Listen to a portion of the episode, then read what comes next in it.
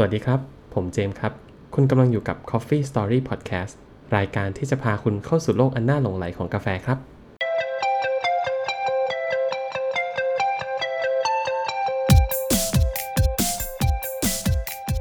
สวัสดีครับคุณแบงค์สวัสดีครับคุณแจมอ่ามาอีกแล้วเนาะกับ Coffee Story Podcast นะครับสำหรับในตอนนี้เนาะก็จะเป็นเรื่องของเครื่องชงอีกตัวหนึ่งนะครับ ซึ่งเครื่องชงตัวนี้ผมคิดว่ามันก็มีความ น่าสนใจแล้วก็คลาสสิกพอๆกับ French Press ที่เราแนะนำไปในตอนก่อนหน้าเลยอืมก็จะเป็นเรื่องของ Mocha Pot นั่นเอง โอ้ชื่อดูแฟนซีมากเลยนะครับโมคาพอตก็เหมือนเดิมนะ เดี๋ยวเราพาไปดูประวัติกันก่อนว่าโมก a พอตนี้คืออะไรที่มาที่ไปเป็นยังไง มีข้อดีข้อเสียอะไรบ้าง แล้วก็ไปจบกันที่วิธีใช้แล้วก็ราคานะครับสำหรับประวัติของโมก a พอตเนี่ยmoka pot เนี่ยชื่อ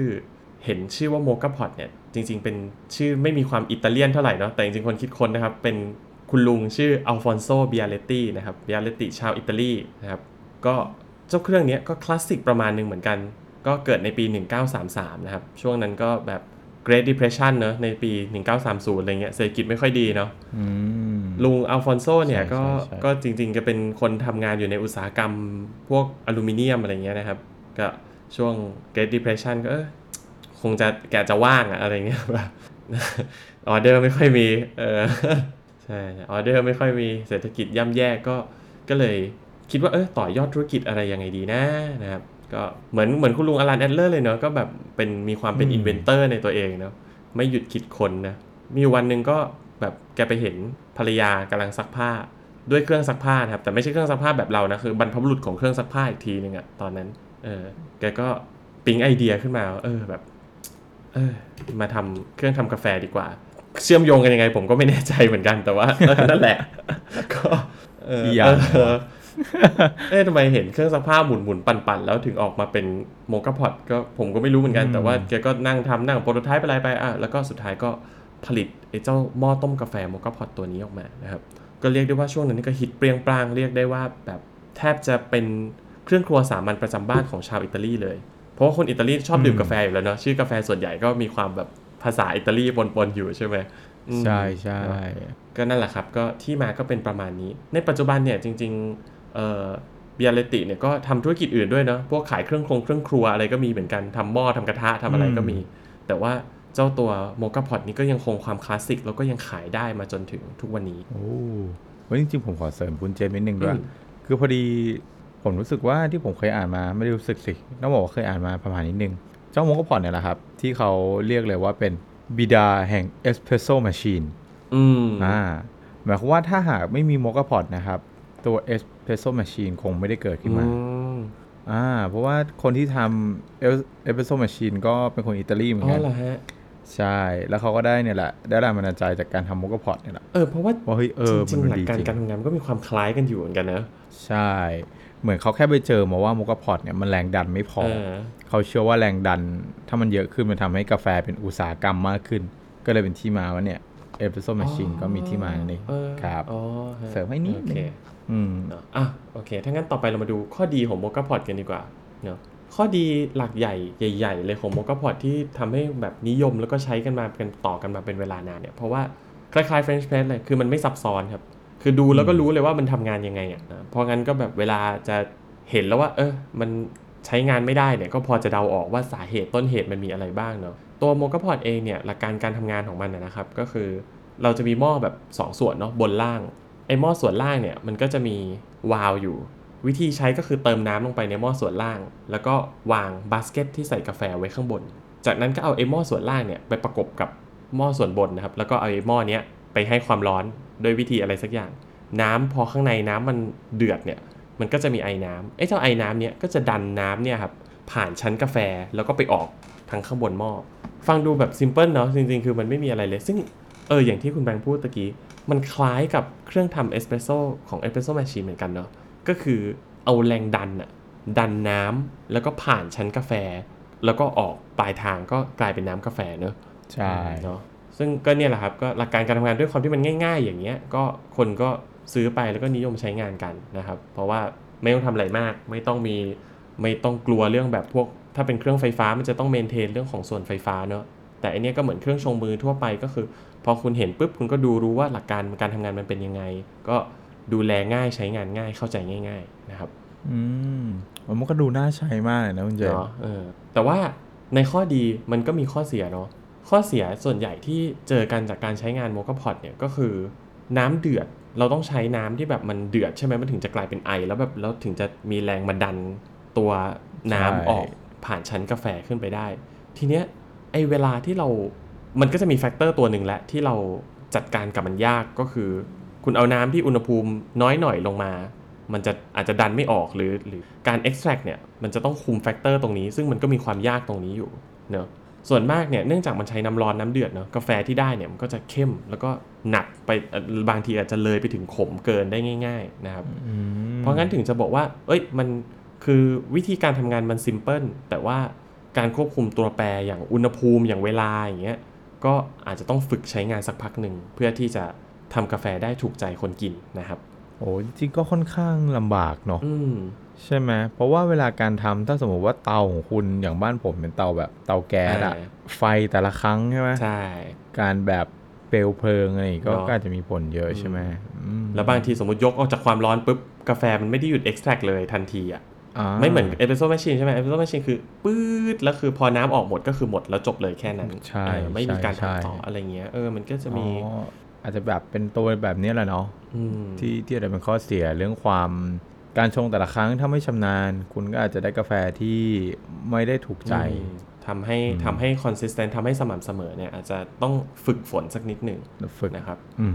ทีนี้เพราะฉะนั้นเมื่อคุยกันเรื่องฝึกฝนแล้ว เดี๋ยวเราพาไปดูวิธีใช้นะครับอืมอันนี้ก็อาจจะเหมือนเป็นไกด์เล็กๆเนาะสั้นๆ ผมก็ไปเสิร์ชเสิร์ชตามเว็บเนี่ยแหละเขาก็มีวิธีแนะนำประมาณนี้ ก็คิดว่าอ่านแล้วก็น่าจะเข้าใจไม่ยาก แต่ว่าทำแล้วทำตามแล้วอร่อยหรือเปล่าอันนี้อีกเรื่องหนึ่งนะก็ก็ก็ต้องไปลองค้นหากันเอาเนาะ เขาก็แนะนำกันมาประมาณนี้นะครับ ก่อนอื่นเลยขั้นแรกถ้าเป็นไปได้เขาก็แนะนำว่าให้ต้มน้ำอะในกากาอื่นแยกไว้ก่อน เพื่อไม่ให้ตัวหม้อร้อนจนเกินไปนะครับเขาเขาบอกว่าถ้าหม้อร้อนจนเกินไปเนี่ยมันจะมีรสชาติของโลหะเนี่ยปนไปในกาแฟได้ ก็เลยแนะนำว่าอู้อ่าต้มน้ำเนี่ยไปต้มหม้ออื่น ต้มแยกไว้ก่อนเนาะไอระหว่างที่ต้มน้ำก็รอน้ำไปเนาะเราก็ไปนั่งบดกาแฟนะครับเนาะซึ่งตัวโมก a พอตเนี่ยเขาจะมีไซส์ของเขาเนาะว่า1คัพ2คัพ3คัพอ่า ซึ่งซึ่งด้วยความที่เขาใช้แรงดันอย่างเงี้ยเราไปซื้อเผื่อไม่ได้นะครับ เช่นแบบอ๋อผมเงินเหลือครับผมซื้อแบบ6คัพไปก่อนเลย9คัพไปก่อน แล้วคุณใส่น้ำน้ชอบอยๆความอย่างเงี้ยคุ้มมันมันไม่ได้นะครับมันแรงดันมันดันไม่ได้ครับ เพราะงั้นก็ต้องคิดตั้งแต่แรกนะว่าแบบเออสักสามคัพแล้วกันกำลังดี หรือแบบสักคัพหนึ่งอะไรเงี้ยมอืมเนาะจะเอาไปกินหรือจะเอาไปขายอ่านะครับก็ก็ตัดสินใจให้ดีแต่แรกว่าซื้อเก้า cup ไปคุณใส่น้ำสำหรับ cup เดียวอย่างเงี้ยมันมันชงไม่ได้นะครับ มันเออมันมีข้อจำกัดอย่างนั้นเนาะก็อะแล้วทีนี้เนื่องจาก เรารู้แล้วว่าอะทีนี้หม้อเรากี่ cup ก็บดกาแฟไปตามที่ก็จะมีอินสต u ั t ชั่นมาในในในตัวเครื่องนั่นแหละว่า คุณต้องใช้กาแฟประมาณเท่าไหร่ แต่หลักๆ คร่าวๆ ก็คือบดกาแฟ แล้วก็เอาไปใส่บาสเกตตัวที่เราจะเอาไปวางรองที่หม้อชั้นล่างนะครับ ใส่ให้ใส่ลงไปให้พูนนิดนึงแล้วเราก็ปาดออกปาดให้เรียบนะครับ ประมาณนี้เนาะทีนี้อะตวงกาแฟกันเสร็จแล้วปึ๊บกลับมาที่หม้อ อะพอเราได้น้ำเดือดมาเนี่ยเราก็เดือดแล้วาเดือดแล้วเดือดแล้วเราก็เอาน้ำเดือดตัวเนี้ยใส่ลงไปในโมก a พอตชั้นล่างนะครับโมก a พอตเนี่ยเขาจะมีเซฟตี้วาลเขาอยู่ เพื่อแบบสมมุติว่าน้ำมันอืมคุณอาจจะบดกาแฟละเอียดเกินไป แล้วไอ้น้ำมันดันออกขึ้นไปไม่ได้เนี่ย มันจะได้ไม่ระเบิดนะครับมันจะได้ไปออกทางวาล์วแทนอะไรอย่างนี้เนาะก็เติมให้ต่ำกว่าวาล์วนะครับ อย่าให้เกินวาล์วเนาะพอเสร็จก็เอาบาสเกตที่คุณตวงกาแฟไว้เรียบร้อยเนี่ยวางซ้อนลงไป ทีเนี้ยชั้นล่างเราก็พร้อมใช้งานแล้วมีน้ำแล้วมีกาแฟแล้ว ก็เอาไอ้ชั้นล่างเนี่ย ขันประกบเข้าไปกับชั้นบนปุ๊บเนาะทีนี้ก็เราก็พร้อมจะ extract ละเหลืออุณหภูมิอีกเพราะน้ำที่เราหลังจากเราทำเดือดเนี่ยมันก็พอมาใส่เนี่ยมันก็จะมีการแลกเปลี่ยนอุณหภูมิกันนิดหน่อยมันก็จะไม่ได้ extract ทันทีเนาะก็เอาไปตั้งไฟกลางๆนะครับตั้งไฟกลางๆ บนเตาแก๊สนี่แหละทีนี้โมกาพอตเราจะอยู่บนเตาแก๊สแล้วเนาะก็ตั้งไฟกลางๆ พอสักพักหนึ่งพอน้ำเริ่มเดือดเนี่ยไอ้น้ำก็จะเริ่มดันน้ำเนี่ยผ่านชั้นของกาแฟขึ้นไป เราก็จะช่วงนี้ก็เปิดฝานะครับดูไว้ก่อน ดูไว้ก็จะเริ่มเห็นแล้วก็จะมีเริ่มน้ำกาแฟพวยพุ่งออกมานะครับ จากชั้นล่างปุ๊บปุ๊บปุ๊บปุ๊บปุ๊บขึ้นมาเรื่อยๆเราก็ดูไปเรื่อยๆ จนกระทั่งน้ำกาแฟที่ไหลออกมาเนี่ยเริ่มมีสีที่อ่อนลงจางลง เราก็โอเคเนี่ยเรา extract เท่านี้แล้วเราพอแล้วเราก็ยกลงจากความร้อนแล้วก็ปิดฝาหม้อนะครับ ทีนี้เพื่อไม่ให้มันเนี่ยส่วนที่ยากก็คือตรงนี้ครับเพื่อไม่ให้มัน extract ต่อ เพราะถ้าเกิดเราปล่อยไว้เนี่ยระหว่างที่น้ำมันเย็นลงมันก็มันก็ดันไปเรื่อยดันไปเรื่อยใช่ไหมเขาก็แนะนำว่า ให้เราเอาหม้อเนี่ยครับส่วนข้างล่างเนี่ยเอาให้แบบน้ำอุณหภูมิ น้ำก๊อกอะไหลผ่านน้ำอุณหภูมิห้องอะไรเงี้ยไหลผ่านสักนิดนึง หรือว่าจะเอาไปแช่ในอ่างที่แบบมีน้ำอยู่เยอะๆก็ได้เพื่อแบบให้อุณหภูมิมันเย็นลงเหมือนอารมณ์เหมือนน็อกน้ำเย็นอะเพื่อให้แบบอืมเพื่อให้แบบมันหยุดมันหยุดแรงดันมันไม่ดันต่อไม่ extract ต่อนะครับก็หลังจากเนี้ยก็คือก็เสร็จแล้วก็เทกินได้เลย ก็จะได้กาแฟดำเข้มๆจากโมกาพอตแล้วนะครับ ฟังดูไม่ยากแต่ก็ไม่ง่ายเนาะ มีอืมมีเรื่องต้องคำนวณเยอะเหมือนกันอะทีนี้ต่อมาเราไปดูเรื่องราคากันดีกว่าเนาะก็เหมือนเครื่องชงมือทั่วไปเนาะเครื่องชงมือส่วนใหญ่ก็ราคาไม่สูงมากนะครับของโบกาพอตของ b i a l e t t i เองเนี่ยที่ขายขายๆกันอยู่ผมแอบเช็คเว็บในประเทศไทยเนี่ยก็อยู่สักประมาณเริ่มต้นจะอยู่ประมาณใกล้ๆพันสี่ร้อยบาทนะครับสำหรับขนาดหนึ่งครับเนาะถ้าทำเองกินเองคนเดียวโอ้ก็ก็พันสี่ก็ไล่ๆกับ Aeropress นะไม่ไม่แพง Aeropress เลยนะไม่ไม่อืมอืมไม่ถูกไม่แพงต่างกันมาก ทีนี้ก็จะไล่ขึ้นไปเรื่อยๆนะตามไซส์แต่บวกไปไม่เยอะอะครับแบบ2 cup ก็บวกไปอีกนิดนึง3 cup ก็บวกไปอีกนิดนึงอะไรอย่างงี้อืมอืมจนใหญ่ที่สุดที่ผมเจอเนี่ยคือ9 cup ราคาเกือบเกือบ3,000บาท แต่ผมว่าถ้าทำกินที่บ้านคงไม่มีใครซื้อ9 cup มั้งครับเออคิดว่าอย่างนั้นนะ แต่ว่าเอ้ยบางคนอาจจะพอไป search search ดูจริงๆ อาจจะไปเจอที่ราคาถูกกว่านี้เนาะไอ้ที่ถูกถูกๆกว่านี้เนี่ยมันก็จริง ๆ แล้ว Moka Pot ดีไซน์ Moka Pot ของ Bialetti เนี่ยครับ มันมีสิทธิบัตรนะเออเขาไปจดเขาไปจดสิทธิบัตรแล้วนะจริงๆเขาถ้าคุณไปดูประเทศอื่นเนี่ยเขาก็ไม่ทำเรียนแบบกันนะเพราะว่าเขาฟ้องเอานะครับ แต่ก็แน่นอนเออนะผมถ้าเห็นนะคุณอยู่แถวๆเนี้ยมันก็จะมีเอ่อของของเทียบจีนเทียบอะอ่าของเทียบเท่าเนาะที่เขาไม่แคร์เรื่องสิทธิบัตรอะไรนะครับเขาก็ผลิตของเขาไปราคามันก็จะถูกย่อมเยาวลงมาหน่อยแต่ว่าอันนี้ก็ก่อนซื้อก็แนะนำว่าดูดีๆ นิดนึงนะครับว่าให้มันได้มาตรฐานเนาะไม่รู้ว่า เพราะว่าอันนี้มันก็ เป็นโลหะแล้วก็ต้องโดนความร้อนด้วยใช่ไหมถ้า